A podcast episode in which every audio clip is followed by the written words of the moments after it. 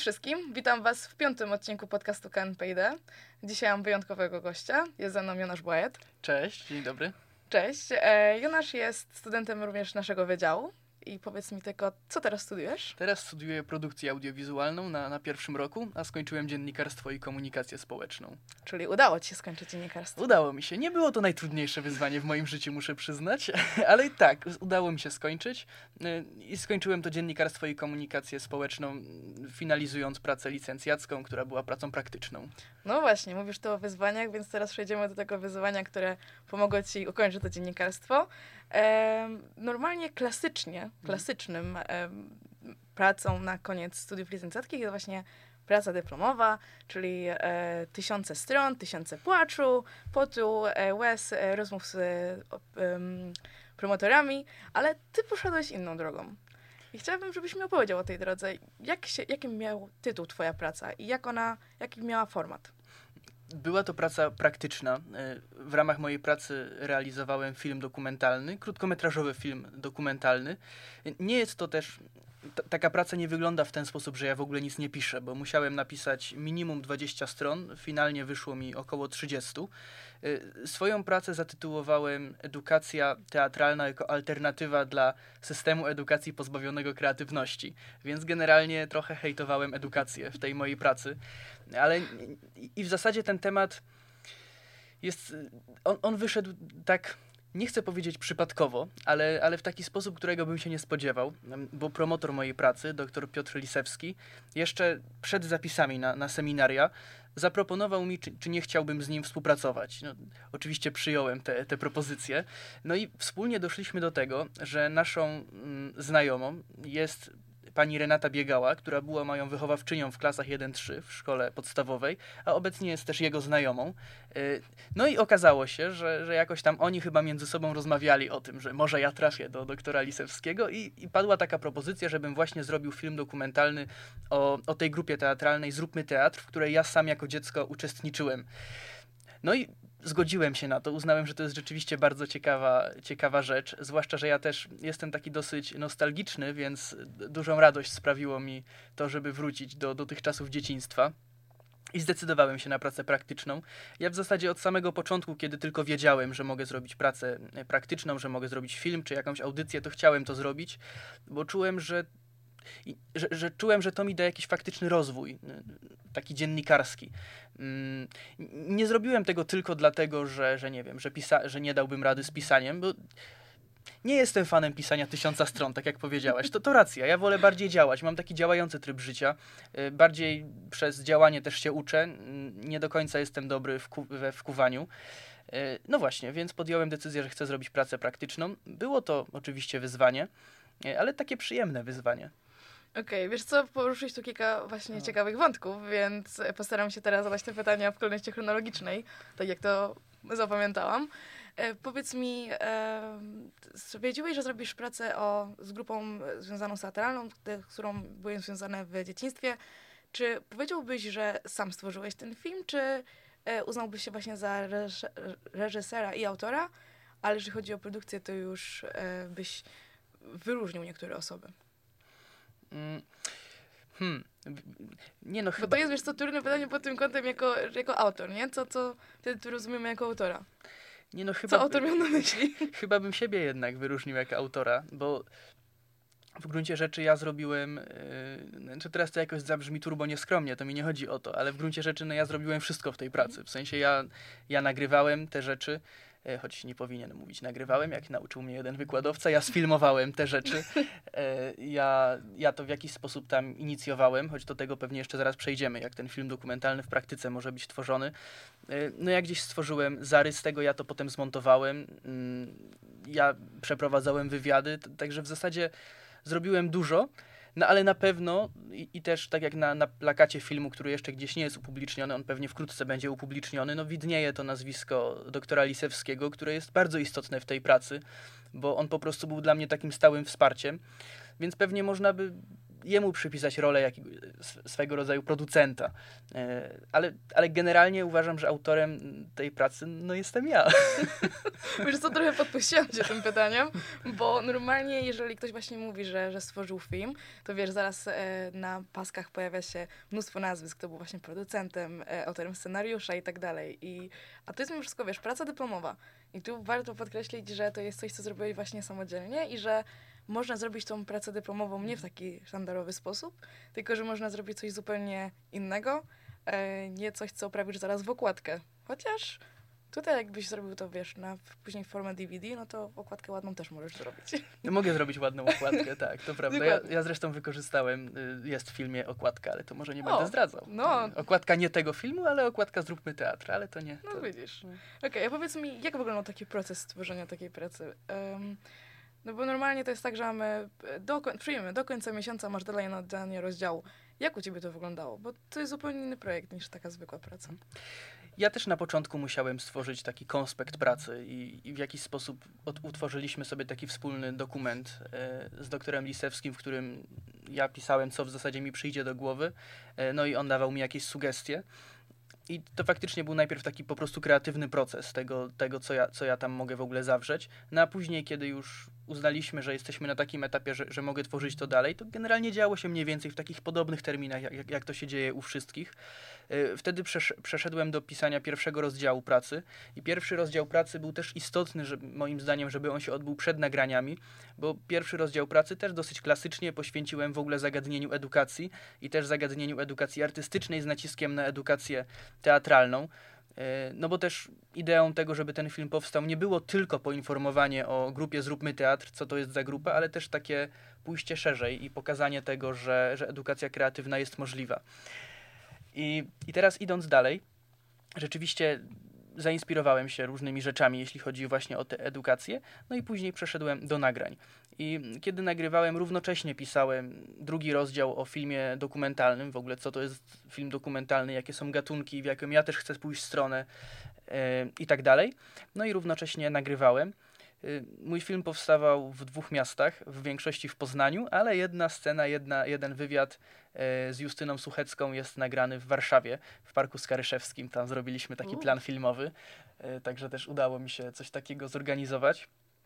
Mm, I faktycznie sam proces nagrań, sam proces realizacji filmu to było może dwa miesiące. Trochę to trwało.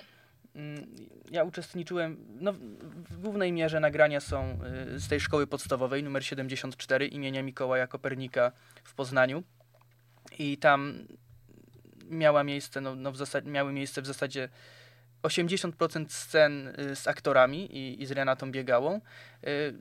Powiedzmy 20% zostawiłem na, na dzień, kiedy to był, pamiętam, 10 czerwca i wtedy oni mieli premierę i wtedy był też taki festyn szkolny i, i wtedy też część nagrań y, powstała. No i równocześnie pisałem i w zasadzie ten ostatni rozdział domknąłem tak zaraz po 10 czerwca, bo ostatni rozdział w przypadku mojej pracy jest w zasadzie taką, takim spisem tego, jak ja tworzyłem to. Więc to, to była sama przyjemność, bo po prostu przypominałem sobie rzeczy, e, które robiłem, które realizowałem i dzieliłem się tym, jakie miałem wyzwania, e, co w tym było dla mnie łatwe, co, co, było, co było przyjemne, no właśnie, co było trudniejsze. No właśnie, co było trudniejsze? Bo ty mówisz o, o samych właśnie superlatywach. Strasznie się uśmiechasz w ogóle, jak mówisz o tym projekcie i to naprawdę się człowiek cieszy. Ale powiedz mi, co było najtrudniejsze przy tworzeniu takiego projektu? Myślę, że najtrudniejsze było to, że o, najtrudniejsze było to, że wiele rzeczy mnie zaskoczyło na planie filmowym już ja miałem pewne założenia. Moim założeniem było to, że ja będę na przykład narratorem tego filmu, że ja będę czytał i będę opowiadał też y, to ze swojej perspektywy. Y, no i miałem pewną wizję tego, jak to będzie wyglądało w szkole, E, też dla mnie to było w ogóle bardzo ciekawe, bo kiedy ja przyszedłem tam do szkoły pierwszy raz, to, byłem tam po latach i, i też z panią Renatą widziałem się po latach i od razu wiadomo, że jakby ucieszyliśmy się, się przytuliliśmy i tak dalej. Wyrosłeś, prawda? E, tak. tak, zdecydowanie. Nie, nie tylko ona, e, nie tylko ona zresztą. E, więc, więc to był taki dzień zapoznawczy, więc wiadomo, że, że jakby musiałem się wdrożyć. No ale pierwszy dzień był chyba największym wyzwaniem, pierwszy dzień nagrań, bo wtedy poszliśmy. Ja też przyznam, że nie do końca wiedziałem w ogóle, czego, czego tam się mogę spodziewać, jak wyglądają obecnie ich zajęcia. Y, wiedziałem, że robią szanty, ale jak w praktyce to wygląda, nie, nie, nie miałem pojęcia. Mm, więc trudne było robienie filmu bez scenariusza, muszę przyznać, i takie pójście na żywioł i trochę zaufanie temu, że tam po prostu dzieją się fajne rzeczy, które można, które można udokumentować. I pierwszego dnia okazało się, że oni w dużym stopniu chcieli grać pod kamerę. To znaczy się, na przykład pani Renatka powiedziała, no bo mamy tutaj parę osób, które mają jakiś ładny taniec, to pokażemy taniec do kamery.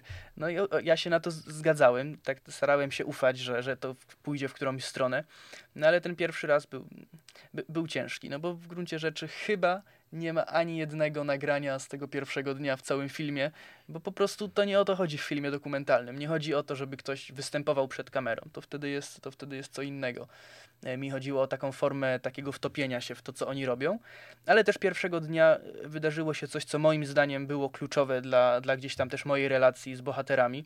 Mm, no bo ja postanowiłem, że jak już zebrała się cała klasa, bo na pierwszej lekcji była tylko tam część klasy, która właśnie tańczyła, na drugiej części zajęć była już cała klasa, no i wtedy po prostu sobie usiedliśmy na podłodze i ja opowiedziałem, jak wyglądała moja tutaj przeszłość, e, o jakieś śmieszne historie z zielonych szkół, e, jakieś tam wpadki z przedstawień.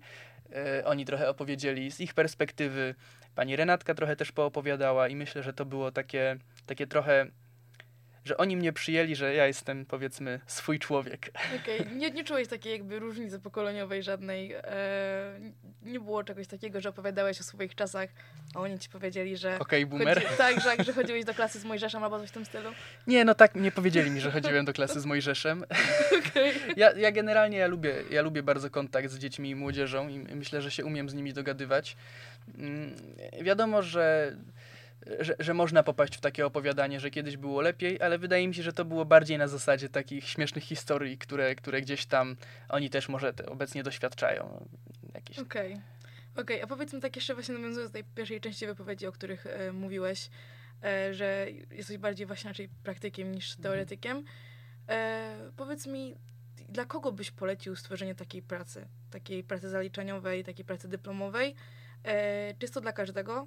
I może jakie cechy trzeba posiadać, albo można posiadać, aby taką pracę na zaliczenie na, jako dyplom stworzyć?